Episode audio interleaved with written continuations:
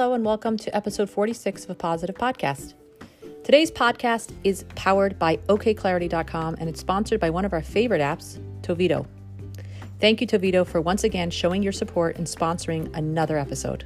If you'd like to sponsor an episode in honor of a loved one or an upcoming special occasion, or just because you appreciate what we're doing here, please reach out through my website, apositivecoach.com, or you can email me at razel at jewishpeabody.com. In addition, if you're curious to hear more about positive psychology based life coaching and see if it's a fit for you, you can reach out through my website, apositivecoach.com, to set up your free consultation. In today's episode, titled From Awareness to Addiction Educating Our Youth on Addiction, you will hear a conversation between myself and Lianne Forman about the important work of the CCSA, which stands for Communities Confronting Substance Abuse and Addiction. One of the core ideas of this group is to educate and bring awareness to middle school and high school students about the dangers of addiction and the hope and healing of recovery. I couldn't think of a more appropriate time than the week before Purim to discuss this important topic. The fact is, we have an alcohol and substance abuse problem in our communities, one that many of our youth and teens are struggling with in a serious way. Now, this doesn't mean that every single teen and every single person, adult, has a drinking problem or is addicted to substances, obviously. Yet at the same time, there is much data proving that our communities are struggling with substance abuse in a serious way. I'm not an expert on this topic. I don't have research or data in front of me. Yet the amount of people that I've heard from who have a struggling teen or older adult child or an adult who is abusing substances and is struggling to stay alive seems to be more of an issue than ever before. And I'd like to encourage all of my listeners to kind of create an awareness for themselves and their families around alcohol and substances before this important holiday of Purim. If a friend of yours or a loved one is refusing a drink when you offer it to them, or simply is not taking alcohol, not drinking, remember not to pressure them, not to offer them if they don't want one, to be sensitive that there are people who may be in recovery who may still be struggling with these issues and could use our sensitivity and support. Remember, there are many ways to tap into happiness and joy around Purim besides alcohol. And it's a really good time to have these conversations with our own children, our own teens, about drinking responsibly. What are the dangers involved? Really educating them and having conversations, not obviously preaching to them, but having conversation around this information. If any of you listening are teachers or educators and you have the ability to bring the CCSA workshop to your school, I strongly encourage you to get in touch with Lianne to arrange this vital and important workshop so that you can help save lives today. Thank you so much for listening. I think you're going to find this episode to be interesting. So sit back, relax, and be ready to grow. So, for starters, if you don't mind, Lianne, to introduce yourself and tell us a little bit about your story and how you came to be doing what you're doing today or how oh wow. I could go back in history. Um, okay. Well we won't start with where i was born or anything like that. We'll, we'll start right. where the story becomes more relevant. Um, my i have five children. My second oldest daughter is in recovery from substance use and addiction and that really has informed where we are today. Um, when we were dealing with this about six years ago, really nobody talked about substance use or addiction in the Jewish community. Um, we live in, in, an Orthodox Jewish community. And while I knew of some people who had anxiety and depression and some people who had eating disorders or other mental health issues, I really did not know anybody who was struggling with substance use. And it happened to be a couple of events that redirected me in the direction I am now. I'm a lawyer by training. I'm a corporate and employment lawyer by training. Um, but I now run an organization exclusively dedicated to supporting families who are dealing with substance use and addiction, to educating our children. And we have a full blown prevention education curriculum from sixth to 12th grade, um, and also doing community awareness and educational events. So, how did I end up from, you know, lawyer to where I am now? Two comments that really pushed us in this direction. One was from our local rabbi, who, while Ilana was in sober living and rehab down in Florida, asked us how she was doing. And I made a very sarcastic comment and said, You know, Rabbi, we're the only people dealing with this. We're the only people. And he kind of shook his head sadly and said, If you only knew. And that confirmed my suspicion that, you know, we were not alone, but it really wasn't spoken about. And the second comment came from my son, who um, is now married and uh, just had a baby four months ago. And at the time, said to me, he tells his friends, you know, when they ask, where's his sister? He says, oh, she's in rehab. And he just answers very openly. And it's a longer conversation than that, but I realized the stigma and the shame really was coming from within. And that we needed to tell our story and tell my daughter's story with her permission, of course, and with the permission of my other children. So in April 2018, we decided to go public with our story. We created a community awareness event, which became the genesis of what is now our organization, CCSA, or Communities Confronting Substance Use and Addiction. And we did this event in a local high school in Teaneck, New Jersey. We had a clinician, we had somebody in recovery, my husband spoke, we had a rabbi from the community, and there were over 700 people in the audience in one evening, and another, I think, 300 people online. What started out as let's just make people aware that this is going on in the Jewish community. Let's tell our story and let's see where this goes. And my husband and I are both very solution oriented people. So we knew this wasn't going to be a one and done, really is what took us in the direction we are now, four years later. Incredible. I actually heard that. Um, it's a podcast as well. And I'll link it on the show notes as well. Uh, it was incredible. Um, as a mother of a child who's in recovery, um, I found it to be so. I found so many parallels to my life, and it was it was incredible to see such healing. And I'm sure nothing is perfect, obviously, but to see all of you sitting up there and talking in a, such a clear, comfortable way was so powerful, and must have been such a like a moment for you to to to be there. Like what a moment! Like I was, I was that's actually the, I, I'm giving you the prequel. That's actually the sequel. The prequel was four years ago, four and a half years ago. The sequel was just this last November down in South Florida.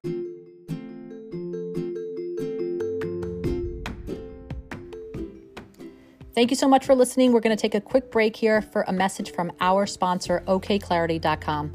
OKClarity.com is the place for any Jew, no matter how religious you are, to find a top notch therapist, psychiatrist, coach, or nutritionist.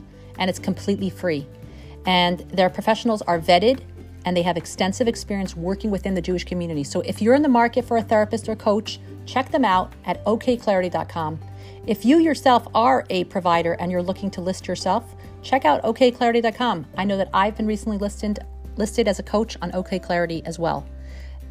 Also, if you're interested, OK Clarity has an amazing WhatsApp status or group with thousands of followers, and their WhatsApp is a free way to improve your mental health. And they post great humor, so you're to laugh too. So if you have WhatsApp, shoot them a message and you can be added as well. It's in my show notes as well. So check out okclarity.com. You know that you won't regret it.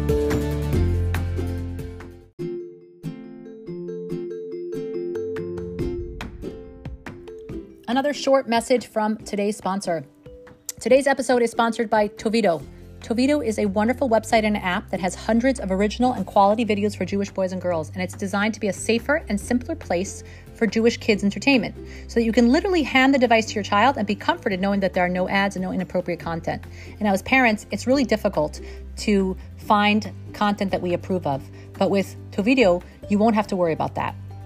What's different about Toveedo is that new videos are added weekly and content is produced solely for the subscribers. We're talking live action film, 3D animation, and so much more. My daughters love Toveedo and are constantly asking for more time on their device with Toveedo.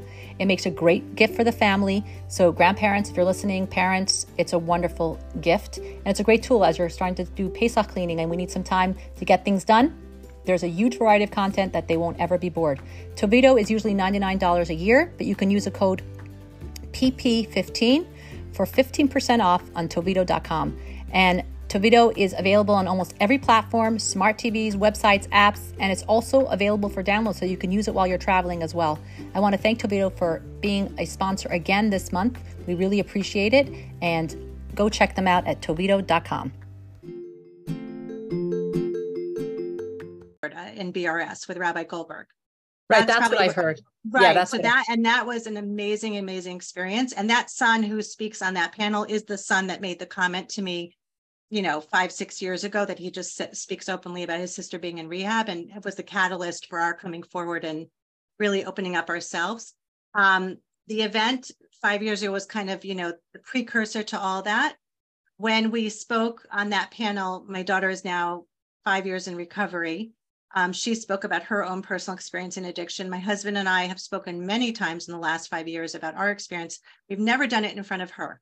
That was actually a new experience for us that we never gave her our perspective in that way. And none of my children have spoken at all. So my son coming out on that panel was the first time that a sibling was speaking from their perspective. So yeah, thank you for sharing. That was, you know, as much as we've been doing this for many years, that was really a novelty for all of us.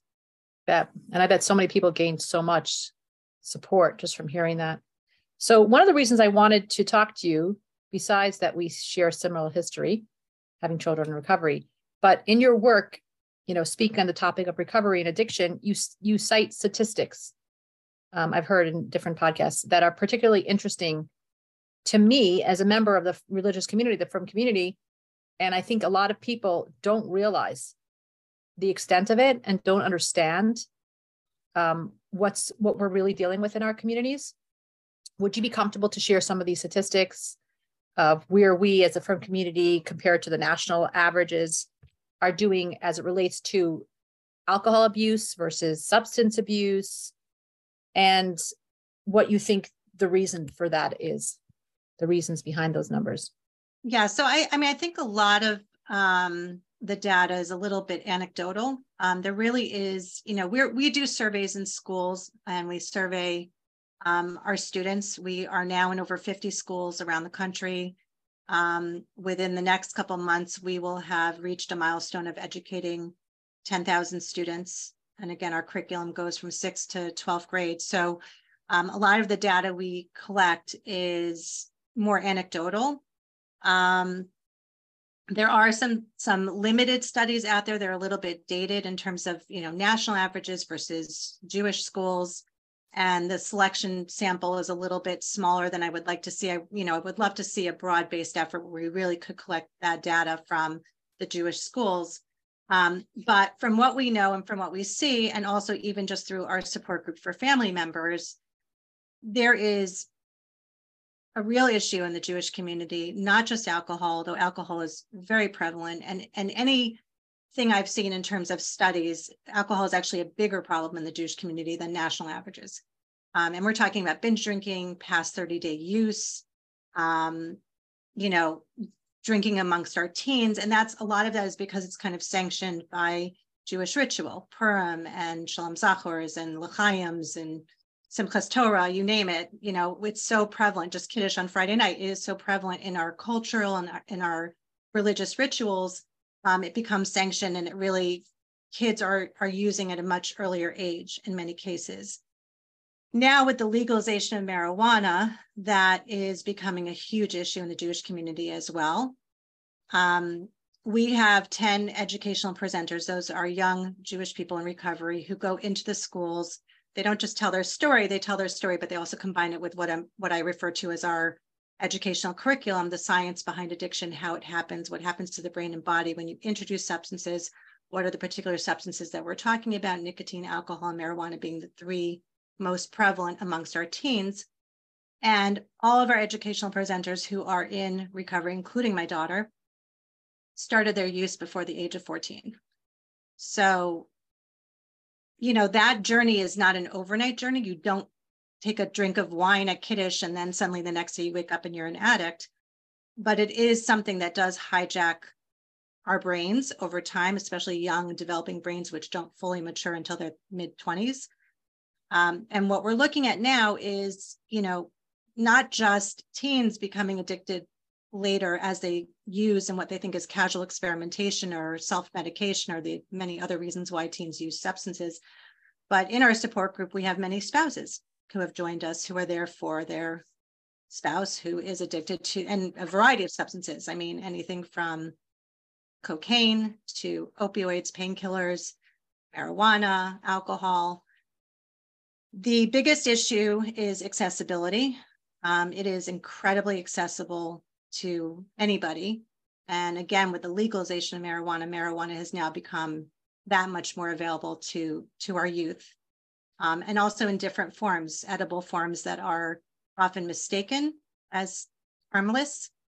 But the perception of harm in general, because of the legalization of marijuana, has gone down tremendously. So our teens are, are out there using marijuana. And I'm, I would venture to say that marijuana is going to become a bigger issue at some point than alcohol.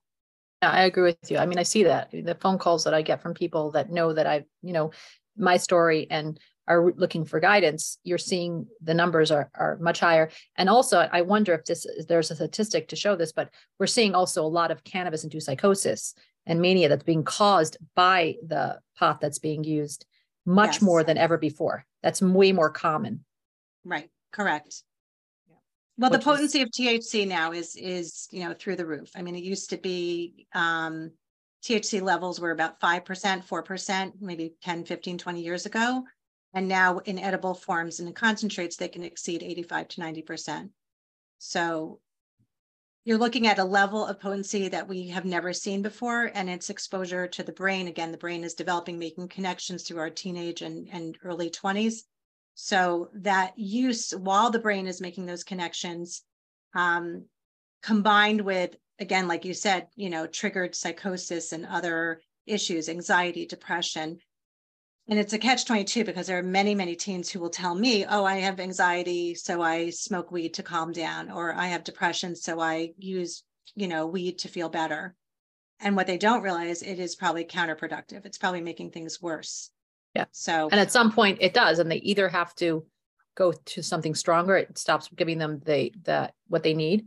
They need something stronger, or they go through a cannabis induced psychosis. Because when you have those dual diagnoses, when you're dealing with a depression or anxiety, mental health challenge of some sort, and you mix in pot, the THC and all that, just doesn't do well for the brain for many people. Not for all, but for many people. Um, right. You mentioned that you go into 50 different schools. I'm curious, what kind of schools are these? Are these yeshivish, modern Orthodox? I'd love to hear a little bit about that. I I, I hate stereotyping because I I know I know we do it all the time, but I hate doing it. Um, I mean, most of them I would say fall into the modern Orthodox category. Um, we are in several different communities. We're we're really we're based in New Jersey um, and really spread our wings in New Jersey and New York and Philadelphia um, we were in South Florida. We are likely going to Silver Spring. We are going to Cleveland. We've been in Chicago. Um, we are really looking to bring this programming to as many Jewish schools. I have Solomon Schechters. I have Hebrew schools that have contacted us to come for their Sunday school program. Um, so what about non, yeah, what about base, Beis Yaakovs? Are there are you going into Beis Yaakovs? Are you going into any yeshivas that are not the ones that you mentioned? I'm just, I just want to know. Honest answer. Um, yeah, we've tried. Please. We've tried. We've tried. And I've had many, many people either contact me behind the scenes and say, we have a problem. I'd love to get you in, but I don't think the administration's going to go for it. Um, I've had, I, I, I think that either there is an ignorance to the issue. I don't want to say this is everybody. And again, I'm not going to stereotype. There's either an ignorance to the issue, they're not really aware of what's going on, how prevalent it is. Um, kids can hide very easily what they're doing. It can also be, you know, other mental health issues that are going on that could lead to substance use. And we, we address that as well. It's not just your kids are on drugs and therefore we want to come in. It's, you know, this is something that they're being exposed to. We want to educate them I always tell, we do parent workshops also in faculty training. I always tell parents who say, you know, you're going into my kid's school and you're talking to them, why? And I turn around and say to them, when you taught them to cross the street, did you wait until they were 15? Did you take them to the crosswalk by the hand at 15 and say, here's the light, here's the little man. Now you can walk across, look both ways, wait till the light turns, you know, green, red, whatever. Or did you do it when they were five? And I said, we are really just teaching our kids to cross the street safely. It's not a matter of if they're going to be exposed, it's when. So, so the question is the, Right, but let me interrupt you for a second. A lot of them will say um, the reasons that they're, you know, objecting to bringing this kind of awareness to to their schools and kind of education is that they may believe that you're kind of giving them this information and they're like, oh, they maybe never thought of alcohol before. And now you're putting that idea in their head. And, you know, they might take it into consideration. It's like this whole idea about cutting, where they say that, you know, a lot of kids learn that. It's a learned behavior. Mm-hmm. Whereas mm-hmm. uh, many of them are like, well, if you're going to come in there, start talking about alcohol, oh, they might say, oh, maybe we should try it. This could be fun if there's other teens trying it. I mean, I'm not buying that, but what would you answer?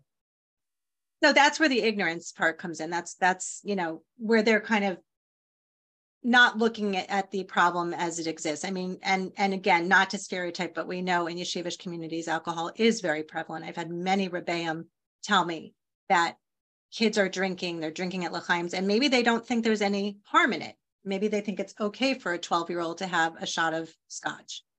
Um, you know, I don't, I, I think there, I think you're right. I think there's a fear we're going to introduce ideas to them my explanation is they're already seeing it. They already know it's around them. They already are hearing about it. Um, then you have the kind of outside factor where outsiders coming in. They don't want outsiders coming in. They want to handle it themselves. They want to handle it internally. I think the, right. I think the more insular community, the more you know you you face that. I will tell you in our support group, we could have anybody from an intermarried secular couple to we've had you know vision Hasidim in our in our support groups. So it runs the gamut. Very yeshivish people are coming to us privately and saying, you know, from various communities. I don't want to name anybody, but you know, from various communities where you think, oh, that's that's you know really black hat yeshivish, and they're coming to us and saying, there's there's addiction in my family, my spouse, my son, my daughter, my sister, whatever it is. They're they're coming to us with their stories, I think the sad reality is, and again, I hate to stereotype. I know I said that four times already, but I think there's more shame and stigma in those communities, and it prevents people from coming forward. I think that people have clearly told me I can't talk to my friends, I can't talk to my family, I can't talk to my rabbi, I can't let anybody know this is going on and this becomes their only outlet. Thank god they found us and thank god they have an outlet and a safe place to to get help from themselves because as you know addiction is a family disease and it impacts the entire family. So those people are crying for help but the fact that they can't find it within their community and the fact that the schools are not willing to open their doors to let that education come in i, I do find that troubling and scary I'm not sure there's an answer except to keep knocking at the door. I agree with that. You know, what we're seeing now is is that um there a lot of these girls are, and I'm talking about females where, you know, when I was growing up, alcohol was not a thing in our world. I mean, I'm sure there was addiction then, but I'm saying none of us were drinking. It wasn't even considered okay. Um, at this point, it's very different. Girls are going to seminary, specifically in Israel. They have access, and um, it's happening and it's happening across the board. To the really good seminaries and not such great seminaries everyone has has some point where their friend is doing it and they are being uh you know challenged with do i do this? Do i take that drink? Do i go with my friend? To that and having that education piece of it will help them have the tools they need to be able to understand it better and be there for a friend in need. And it's just it boggles my mind that people don't see this. Our kids know about alcohol and drugs. They're you know if your child made it to 12th grade and hasn't been offered a joint yet or a drink it's a miracle. So like it's probably too late at that point. Eh, well it's never too late. I, I want to say that. It's never too late.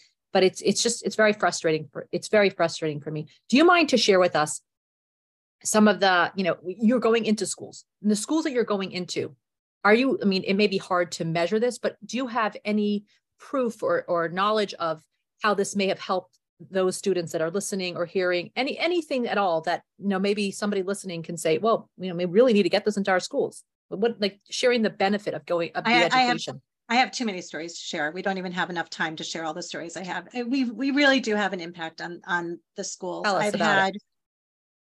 Um, so in I'll give you a few scenarios. Um, I had one situation where a dad called me and his son was in eighth grade and he was over another kid's house and the kid's parents were out for a Shabbos walk and the son other child said my parents have alcohol. Why don't we try it?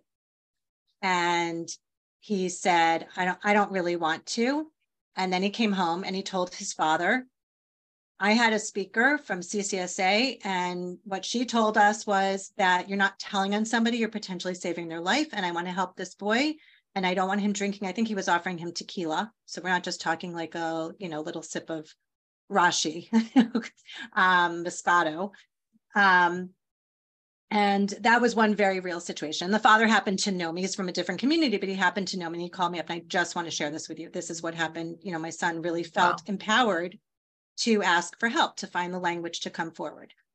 Um, fast forward a couple months later, I get a call from a guidance counselor from one of the middle schools we went to.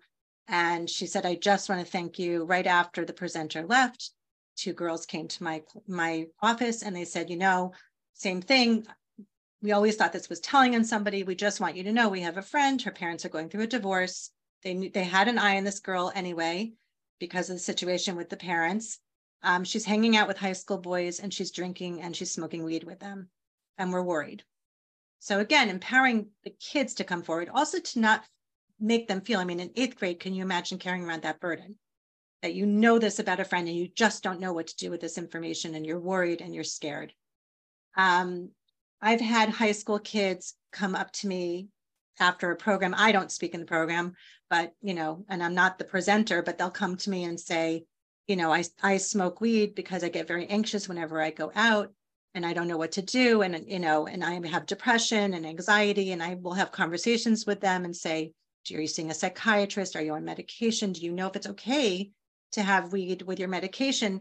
And encourage them to have that conversation um, we have one particular story which which you know all of them touched my heart but this one in particular we had a presentation um, my associate director was there on the ground she's a clinician and she was collecting index cards we ask the kids to give us anonymous questions and we have thousands and thousands of these cards and that's part of the data that we collect what is most pressing on our kids minds what are they asking about and when i tell you they they know they're exposed to things because these index cards indicate very, I mean, I don't, half the time we don't even talk about something and we get a question about it, you know, what are mushrooms?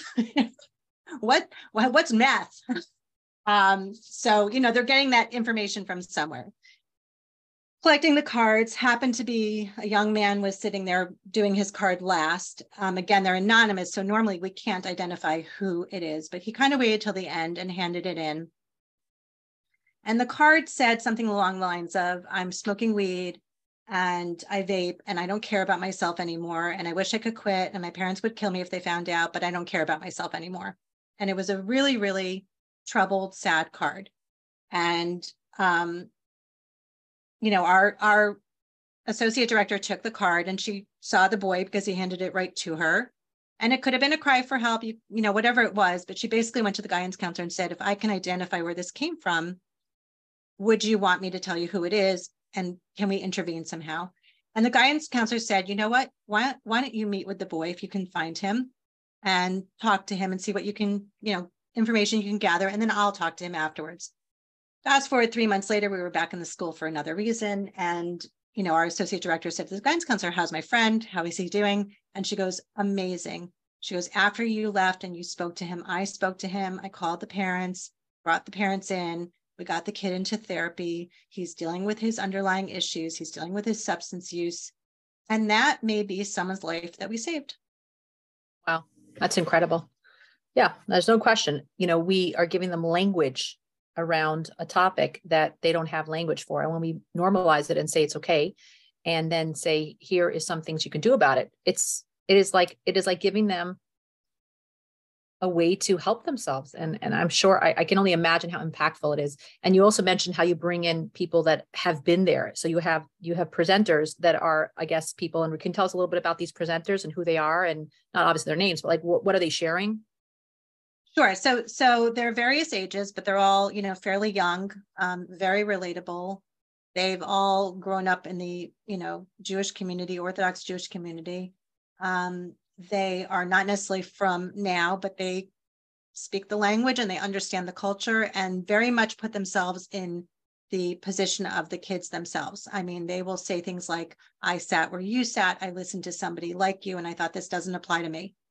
And little did I realize that, you know, when, what I was doing in high school, using weed once in a while, drinking once in a while, was already hijacking my brain and taking me down this path to full blown addiction, which happened later in life. And here's what happened. We then bring in the educational piece of it, which is how does addiction happen? What's the science behind it? How do substances affect the brain and body? You're you're still making connections. What are some coping skills we can use? Peer pressure, refusal skills, all again at age appropriate, stage appropriate levels, you know, from sixth to 12th grade. And the presenter will infuse their personal journey throughout that presentation, keep on bringing it home. You know, addiction happens when you introduce a substance. Addiction, ha- you know, it takes time, but this is what happens in the cycle of addiction. And then they'll say, and that's what happened when I did X. This is what happened when I tried weed or I smoked, you know, I drank. Um, and they're very real. We do not scare the kids. We do. It's not about scare tactics. This isn't, you know, the 1980s where Nancy Reagan said, you know, this is your brain. This is your brain on drugs with the eggs frying in the frying pan. That's old school. Um, what we do is very honest and very real.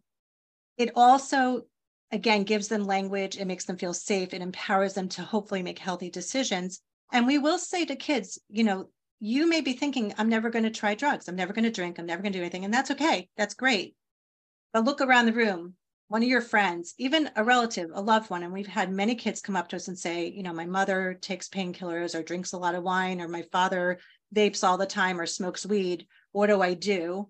Um, or an older sibling. So somebody in your life will probably struggle with this at some point. You will come across this. And, and what can you do about it? How can we help you not only understand and have an education about what can happen, but also how to help somebody else, how to take responsibility. And again, at an age appropriate, stage appropriate level.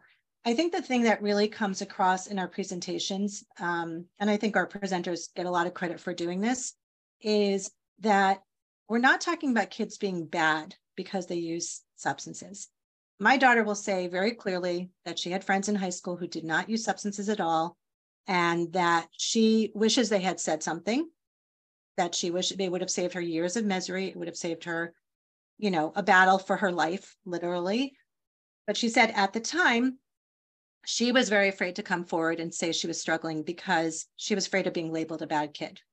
And that other parents would say don't hang around with that Ilana Forman. She's a bad kid. She's a bad influence. And what we say now to kids when we speak to them is drugs do not make you bad substances don't make you bad if you use them, but they are dangerous. And there's a very big difference. And, and taking that shame and that label away also helps them look out for each other. What do you think your daughter would have appreciated them that her friends would have said to her? Like what? Like what? What specifically could they have done that would have been helpful to her? I think she wishes they had gone to somebody, a trusted adult. We always talk about going to a trusted adult, whether it's your parents, a guidance counselor, a rabbi, a teacher, somebody, somebody in your life. Um, I think she she would have appreciated that. And she's asked all the time, wouldn't you have been angry? And her answer is, yeah, I would have been really angry, but better to be angry and alive than, you know, what she struggled with later. Um, and she's lost many, many people to overdoses and many people that she's known in treatment so this is a very real, very dangerous thing. And it and again, it doesn't happen overnight, but we are trying to prevent it from happening altogether. I think she also wishes that those friends who really saw that she she and again she wasn't outwardly struggling she was straight a student captain of her soccer team founder of her chess team got into an honors program in college i mean outwardly and popular and friends and adjusted and all that. So it wasn't like she was outwardly struggling. But her friends who knew what was going on, I think she feels in some way maybe if she could have spoken up or or they could have spoken up, you know, it could have averted a lot of what happened later on in college for her. Right. I wonder though, because I mean, I hear that, but at the same time, I also wonder because I feel like if somebody isn't ready for the help, they're not going to get there. They kind of need to kind of come to their reality of like, I want to get help. I want to help myself. I want, I want, I want this to get better. And so it may have, you know, shortcut a little bit, but ultimately she kind of needed to go through what she went through. So I think, what would you say to that? Like, you know, yes, they come to, if, if these kids came to the teacher and said they're using, how could the teachers really help this child? I mean, maybe they can get him more therapy and more help, but ultimately, that person or that child that's struggling or that teen needs to kind of come to it on their own. So she always describes it as emotional dependence preceding the physical dependence on the substances. And the physical dependence really came in college, it came later. Um, and perhaps had it had there been more intervention. And again, she was seeing a therapist during high school. It wasn't like she was, you know, absent any kind of mental health help. She was struggling with anxiety. She was struggling with depression. Um, there's always a comorbidity with addiction. It's never a standalone condition. Is that is that true? Because I'm still looking for the data on that. You know, they in the in, in the world. I mean, I, I, I, have yet to meet somebody that that said to me, uh, it was just you know, all of a sudden one day I just became addicted. It just seems like people medicate, self medicate, and then figure out how that feels better, and that's where it, it turns into a bigger issue yeah it can, i mean it can be any number of comorbidities but um but yeah there's typically some other mental health issue going on. It doesn't necessarily have to come from self-medication. There can be other reasons. Um but i think that she feels maybe in those intervening years and again it, it, you're right there is a certain level of wanting that help and she was seeing a therapist and perhaps you know she was too young to recognize that she was that the experimentation she was doing was taking this path. But um, I think had it been more brought to our attention, we didn't even know what was going on. We had no idea. So, and her therapist didn't know, and her friends who did know, and they're the ones that only ones that did know, again, they might not have seen it as a problem.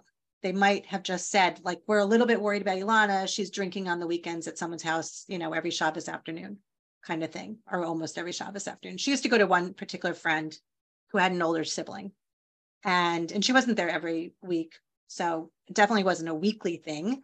But that friend's older sibling supplied them with alcohol and ultimately supplied them with weed as well, occasionally.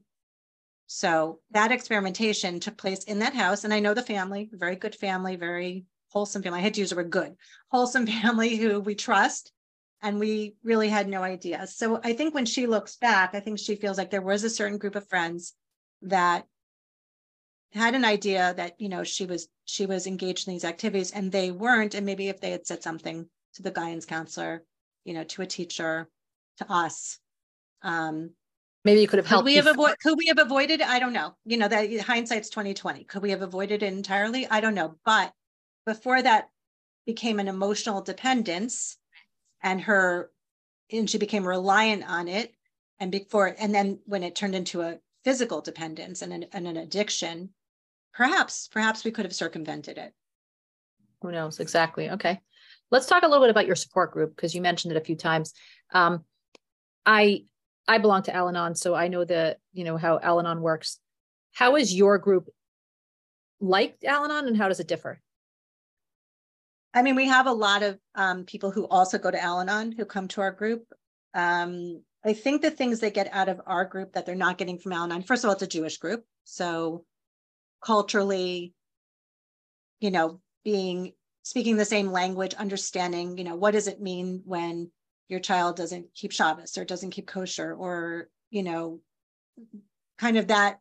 Not that everybody's religious in the group, but many people are. So immediately not having to explain to somebody what it means that you know my son is in rehab and he's not eating kosher food and he's you know not keeping Shabbos anymore, um, and not having to explain to people why that matters or doesn't matter. Um, there is that bond that we kind of all understand each other immediately. It is a more informal group than Al-Anon. There's not, it's not 12 step based, number one. And number two, um, you know, it's a bunch of Jews in a room. So it's more informal. People interrupt each other, you know. I mean, we're we're very good about letting people have their time to share and everybody shares. I think what's really um unique about it really it's from people from across the country various communities you name the community we might have somebody in there it's unique because there are parents and there are spouses and there are siblings and there there's actually you know and we had an aunt at one point who had a niece who was struggling with addiction we've had children who have parents who are struggling with addiction um, so the qualification really is any loved one who is struggling with substance use or addiction and i have thought from time to time to divide the group up, you know, one group for spouses and one group for parents. And the way they interact with each other and help each other. I have one father of a young man who has been struggling for many, many years. And I have one wife who has a husband who is in recovery. And, you know, they support each other. They, it's not the same relationship, but it's the same issue. And they really have found a bond that is beautiful to watch unfold. We have new people coming all the time now because of that BRS panel, the one in, in uh, Boca with Rabbi Goldberg. So we've had people contact us. I was also on um, headlines, Halacha headlines. I've had people contact me because of that. So when the word gets out, we get a surge of people contacting us, which is beautiful. Not everybody joins. Um, I kind of make a joke sometimes, you know, this is like a shidduch, go out with us three times. And, you know, if you like us, you can keep on going out with us. But, um, and I can't really make that joke in, in, in an Al Anon meeting. so that's another reason why it's different. But we, we, it's an online virtual group. We meet every other week on Wednesdays. And again, you know, it's, it's really become a family for a lot of these people. And in some cases, they're only family that knows what's going on. It's a beautiful thing and i'm sure it's helping so many people. If if there was somebody listening right now who has a loved one that's that is right now using an, an addiction what would you want to share with this family member? What would be something that you could you know help kind of like a supportive message to them at this moment as their loved one is struggling and they're struggling and like you said it's a family disease what would your message be to them uh, my first message is you're not alone, that there are many other people, whether you realize it or not. And that's something that we struggled with six years ago, that we felt very isolated and very alone. And one of the reasons why we started the organization and are doing what we're doing was born out of that feeling of we're the only ones. So you're not the only ones. Um, you're definitely not alone. And as far as a message of hope, um, somebody in our group, I'll quote, who always says, Where there's life, there's hope there's always hope that somebody will find their way, even in the darkest moments when you think there's absolutely no chance whatsoever. People do find their way back from this. And it's not something that you can control. And that's the three C's of Al Anon right there. You, you didn't cause it, you can't control it, and you can't cure it. It's not in your control. But if you stand by that person, support their healthy choices, keep the relationship as best you can, is it is our hope that the person will turn around. I know that my daughter in her recovery said a lot of the reason why she felt she could recover is because we just kept on saying we're standing by you we're here for you even if she couldn't reciprocate in the moment and say in the moment you know i appreciate it or i love you too or you know we just we we stood by her and we got that advice early on maintain the relationship as best you can and it took a long time for her to repair her relationship with us and certainly with her siblings, but we are closer to her now than we ever were. And I would argue that she's probably closer to her siblings than she ever was. That's beautiful. And uh, right there is a difference, also a little bit nuanced with Al Anon, because some of the, um, I don't want to say teachings, but some of the message of Al Anon is, is that detach with love. When you're deta- detached with love, but you don't have to, you could love them, but you don't have to love their substance abuse or what they're doing. And like you can create boundaries and it's as jewish parents or as jewish spouses it's really challenging to not to cut your child out or to create this boundary where you're leaving your child on the street it's it's just the opposite of what Torah and Yiddishkeit's about, you know. So finding that ba- that balance is really hard. But just going to say that we we talk about that also. I mean, we had support group last night, and it was all about boundaries and self care. Um, and you can you can d- detach with love doesn't necessarily mean kicking your kid out in the street. If you there are families who have said, for the health of my family, my marriage, my other children, whatever it is, I can't have that person in my life. That's okay. We don't, I don't think it's antithetical to what we feel is, you know, Jewish values or, or good parenting or good, being a good spouse. Um, I think boundaries and self care are so important. And anybody out there who is struggling, I would emphasize that you have to make the decisions that are right for you loving our daughter and standing by her didn't necessarily mean it doesn't mean enabling for sure you're not enabling right. um, and it doesn't necessarily mean being a doormat doesn't mean that you know you have to let the person walk all over you and take your money and you know abuse you emotionally. Um, i think what it really means and i agree with you detach with love. I think it means that you have a journey. You have to recognize this is also a journey for you that and especially when your loved one is in recovery our recovery is also important and it lags behind our loved one. It takes us longer to get ourselves back on track and not to have so much PTSD around what's going on with our loved one and not to be, you know, attached by an umbilical cord with our children, whatever's happening with them. There's a lot of boundaries and separation and making good choices for ourselves, which I think are so, so necessary. Um, but I think it is important to understand that when you when I say maintain the relationship, maintain the relationship does not mean condoning their using. And we don't preach that at all. We we right. had a parent parent on last night who is worried that their child is using something that might be laced with fentanyl and is afraid they're going to overdose and die. And we said, then say that. That's okay. And don't give them money because you don't you t- say, I can't give you money because I don't want you using it on drugs and I can enable your decisions. And I'm telling you right now, you're terrifying me because this is a real issue out there. But you can give them you can give them food and you can give them a, a roof over their head. You don't, you know, you that's what I'm, I'm talking about. Like you can create a boundary of, you know, staying uh, connected to them and um, and not enabling at the same time. I think that's really an important piece of it. My prayer and hope is is that our schools will start bringing in uh, your education program into their schools because I think it's so needed. I mean, the numbers are telling us different stories than what they'd like to believe. And I think it is very dire and very important for us to bring this kind of awareness. And is there anything else that you'd like to share with anyone listening? I, want to, I want to thank you so much for having me. And if anybody needs help, if anybody's interested in bringing the program to their schools or wants to join our support group or just wants more information, they can certainly contact us. It's info at jewishccsa.org, info at jewishccsa.org, and we're here for you. And I will put that in the show notes as well so that people can reach out and get the help that they need. Thank you so much for your time.